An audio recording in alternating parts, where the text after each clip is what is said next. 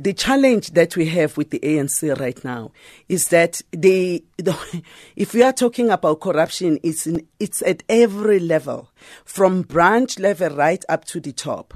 Unfortunately, the members of the ANC at a branch level and in different structures that are not corrupt. I think because you must remember there is this bond that we have developed during the liberation struggle.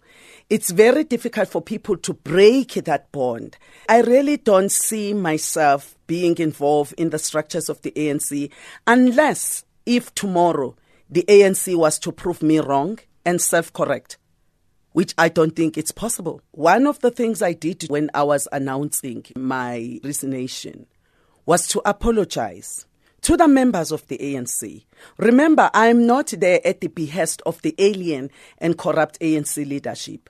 I am there in Parliament at the behest of the branches of the ANC and the South African voters, the 11 million of them. They would have expected me to complete my term of office, but as they have seen, I've been persecuted. My children have been living a life of hell.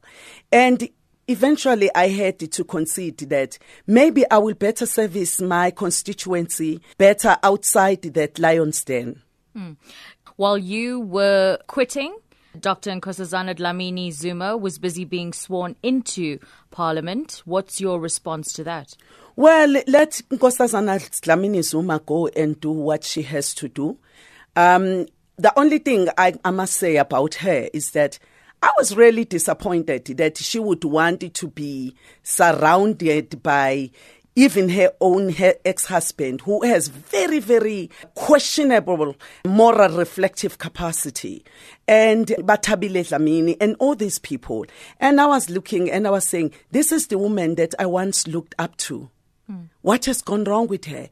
Is the position more important than her own moral voice?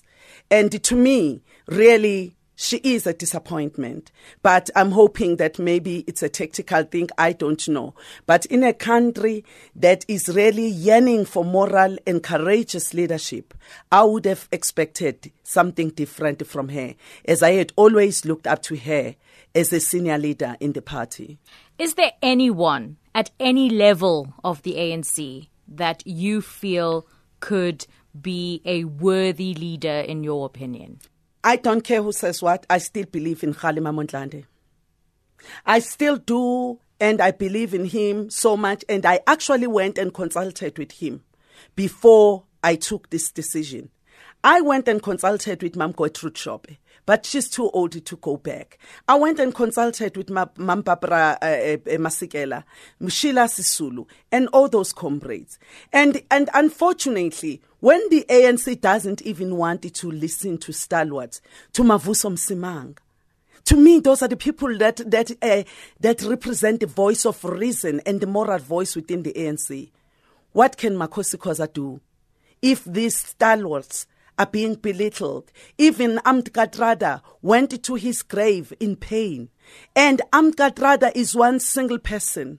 When they started doing all the things they were doing during his memorial service in Durban, believe me, that was the first time I said, Makhosi, your children have been talking to you.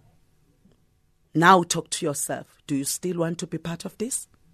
You have distanced yourself taking up a political position with the DA benches. What about the EFF benches? Could we see you back in Parliament on that side of the well, General Assembly? Let me, let me tell you something. One of the things that I, re, I respect is multi party democracy.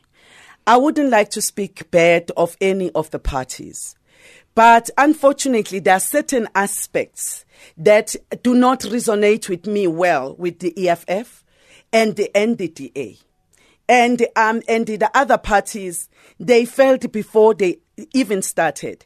I have a lot of reflection to do a lot of reflection to do. So maybe at this stage just give me a chance to go and reflect